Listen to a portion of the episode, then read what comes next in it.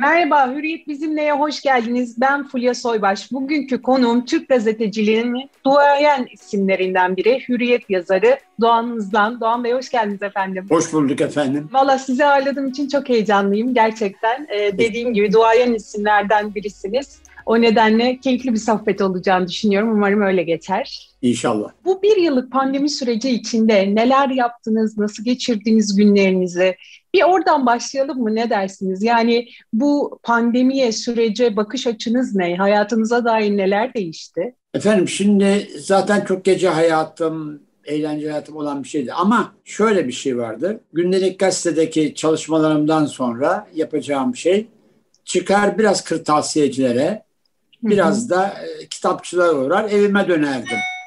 Şimdi o akşam gezmelerimi yapamıyorum tabii o var. Bir de cumartesi pazarda sergi gezmeleri ve Bağbal'de yine bir dolaşma vardı. Bunları yapamıyorum. Eve kapandım. Onun dışında kitaplarım, plaklarım, kalemlerim olduğuna göre yani hayatımda o kadar da değişiklik olmadı.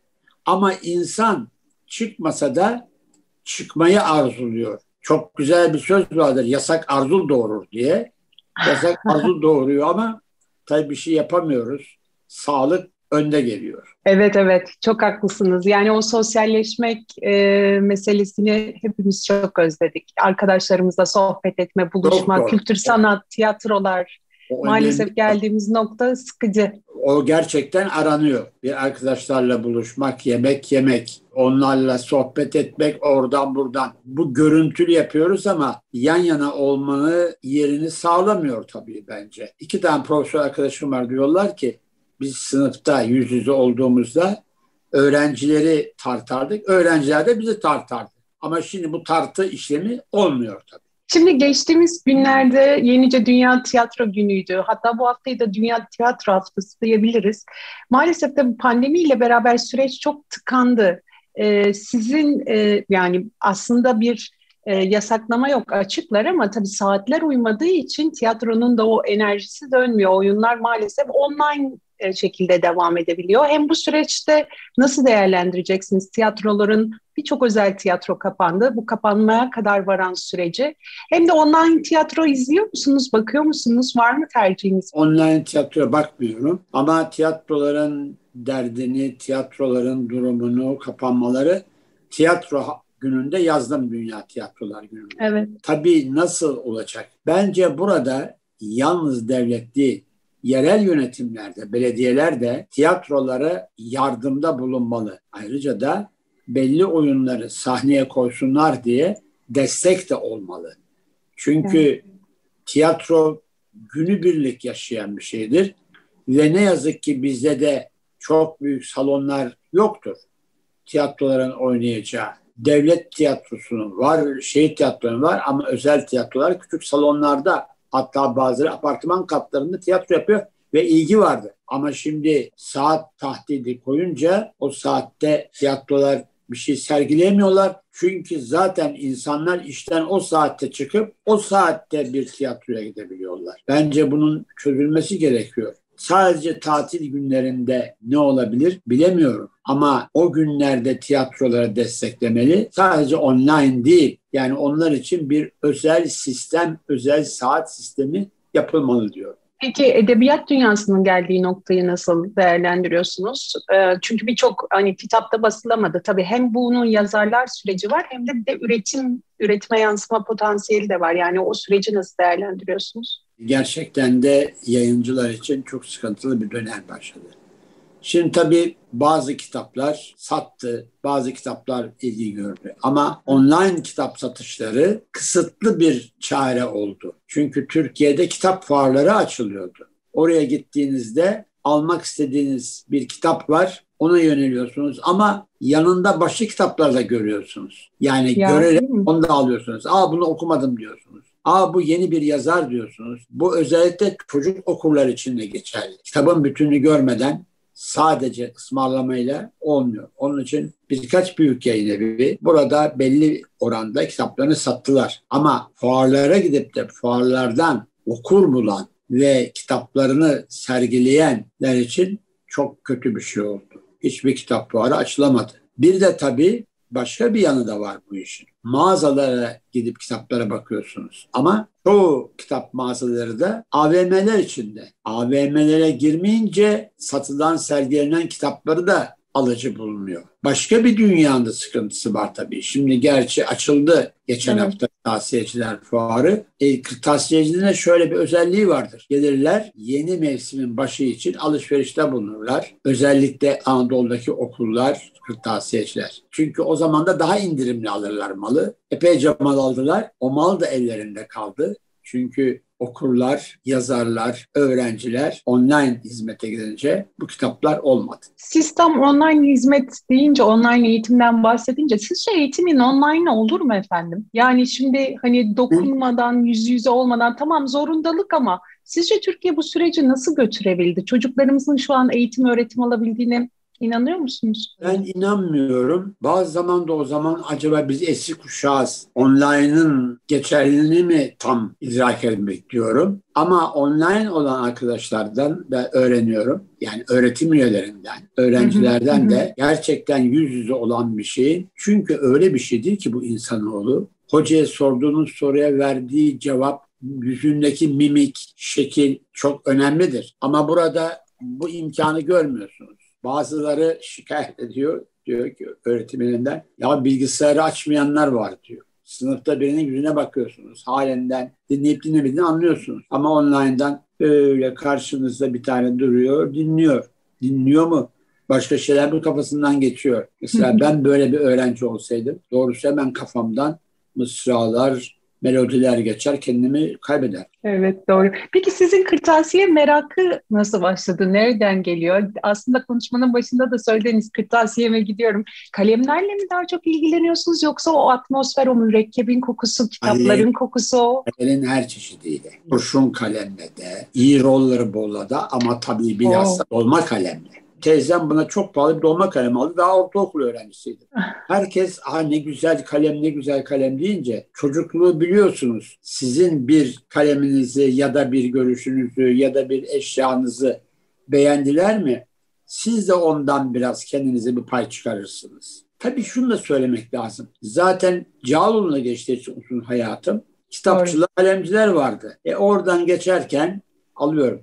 Bir de öyle meraktır ki ihtiyacınız olmasa da geçerken kırtasiyeciden ya bir şey alayım diyorum. Sanki sektör benim alışımı yaşayacakmış. Ama bunlar bir bütündür. Dolma kalem alınca mürekkebi de alacaksın. Ya. Mürekkepleri alınca iyi defter de alacaksınız. E bunlar için kurutma kağıtları şimdi bulunmuyor. Ben zor buluyor. Ben alıyorum dışarıdan. Alacaksınız. Bir bütün.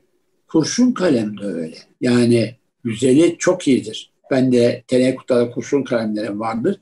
Çünkü kitapların altını ben kurşun kalemle çizerim. Ama kaç? 5, 6, 7 derece kurşun kalemle. Yumuşaktır. Hmm, şey Çünkü yapmadan, zarar vermeden. Daima masamda bir kurşun kalem vardır. Başka yerden dostlarım gitti. Bakınız şuna. Güney Kore'den gelme kurşun kalem. Aa, ne hoş. Orada yerel motiflerle süslemişler. Bu da başka bir kalem çok özel. Ucunda silgisi var.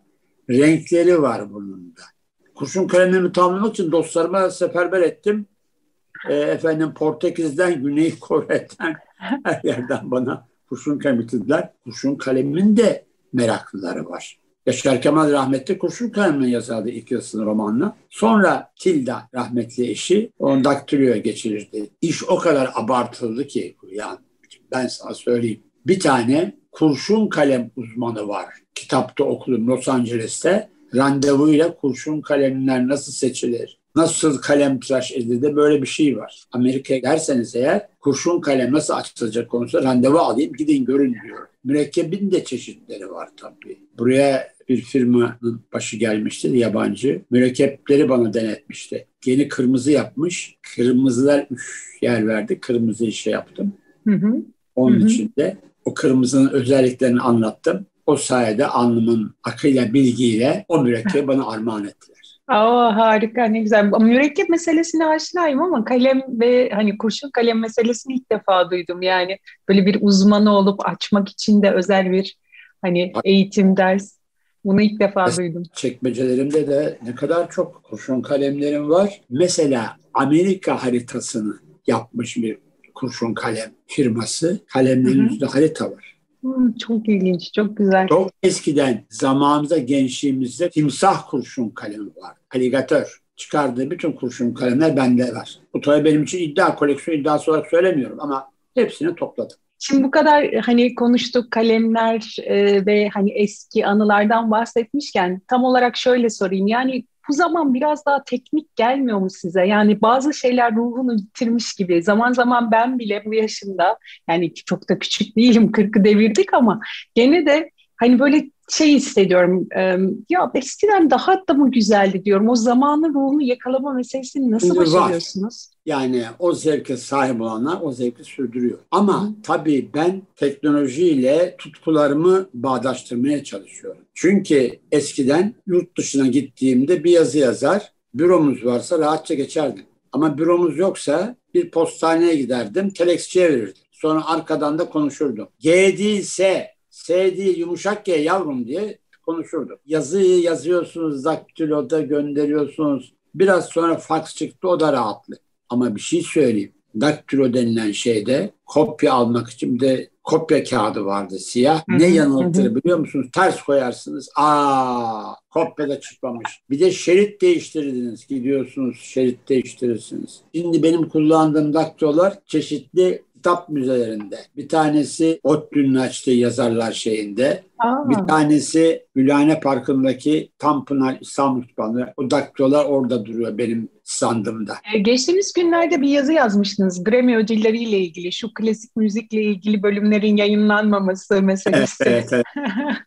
ee, ya bu en dikkat çekici şeyler yayınlanıyor tabii işte hani e, ödül alanlar falan ama yani e, öyle şeyler var ki bu yazınızda bahsettiğiniz. Aa baktım ben aa Bach'ın şu konçertosunu dinlememişim. Aa şu da biraz bahseder misiniz? Grammy'de bu klasik müzik meselesi nasıl işliyor? Aynı jüri onları da seçiyor. Mesela birçok şefin orkestraları, birçok icralar, klasik müziğin kayıtlarındaki başarılar hepsi hı hı. göz önünde bulunduruluyor. Ben de geçen haftalarda yazdım da meşhur besteci Sibelius'un Finlandiya Senfonik Poemi evet. ve o ödül kazandı. Çünkü belgesel de vardı. Ben istiyorum ki bu da yazılsın. Tabii müzik dergilerimiz bizim bir tane müzik dergisi var. Sarambale çıkartıyor. Andante. Ama öyle başka müzik dergimiz yok bizim. Yani ödülleri şey yapsın. Hele gündelik gazetelerde hiç yer almıyor. Ben daima şunu düşünüyorum. Halk bunu okuyor, halk bunu istiyor görüşüne ben hiçbir zaman katılmadım. Yani siz sunmazsanız, siz o talebi çekmek için bir faaliyet göstermezsiniz. Tabii olmaz. Bu şekilde de dikkat edilmesi, biraz ona da yer verilmesi lazım. Yani tutup da biz bütün gün siyaset mi konuşuyoruz? İşimizden çıktık geldik eve siyaset mi konuşuyoruz? Hayır. Hayatımızın başka evreleri de var. E onun için buna dikkat etmek lazım. Bunu da sunmak lazım. Peki bu aralar en çok hani e, başucu kitabınız var mı? Dinlediğiniz müzikler, kitaplar bize böyle bir iki örnek verseniz de kendimize bir liste hazırlasak. Doğanızdan bunları dinliyor, bunları bu, okuyor diyebileceğimiz. Bu mezoda kadınlar müzik diye her gün kadın yöneticiler, kadın solistler, kadın besteciler, kadın koreograflar bir dizi yaptı. Onları hep izledim. Bu müzikleri dinledim. Ama onun dışında da bu yıl olduğu için Beethoven'ı dinledim. Aa, çeşitli evet. kayıtlardan, çeşitli solistlerden. Peki biz Türkiye'de bu konuda biraz geri kaldık yani sanki özellikle klasik Türk müziği meselesi konusunda e, yani devlet politikası haline mi getirilmeli ya da özel şirketler var onlar bazı yatırımlar yapıyorlar bu konu üzerine eğiliyorlar ama sadece birkaç tane kalıyor. Her yerde korolarımız var, devlet koroları var. Bütün bunların kayda geçmesi lazım. Operalarımız var, operalarımızın kayda geçmesi lazım ve onları da çok makul fiyatlarla satılması lazım dinlene dinlene. Eskisi gibi değil ki ancak Esterhazy'nin salonunda çalınmıyor ki müzik şimdi. Çalınınca teknolojinin bu güzelliği de var. Yani burada Doğru. YouTube'lar şeylerden dinleyebiliyorsunuz bir sürü besteciyi de. Batı'yı da doğulu besteciyi de. Çünkü eskisinden bizim kuşağımızda ben çok para verdim müzik aletlerine. Yurt dışından, İtalya'dan, İsveç'ten müzik aletleri getirdim. Dinleyeyim diye. Hı hı, Plaklar hı. vardı.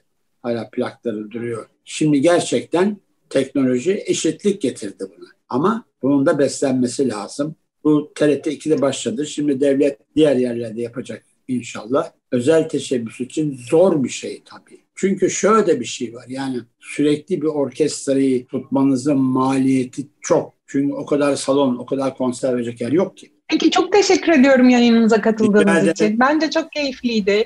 Hoş bir kültür, sanat, müzik sohbeti yaptık sizinle. Çok sağ olun efendim. Teşekkür ederim. Sağ olun. İyi çalışmalar diliyorum. Çok sağ olun. Yarın bir başka konu ve konukla yine karşınızda olacağız. Şimdilik hoşçakalın.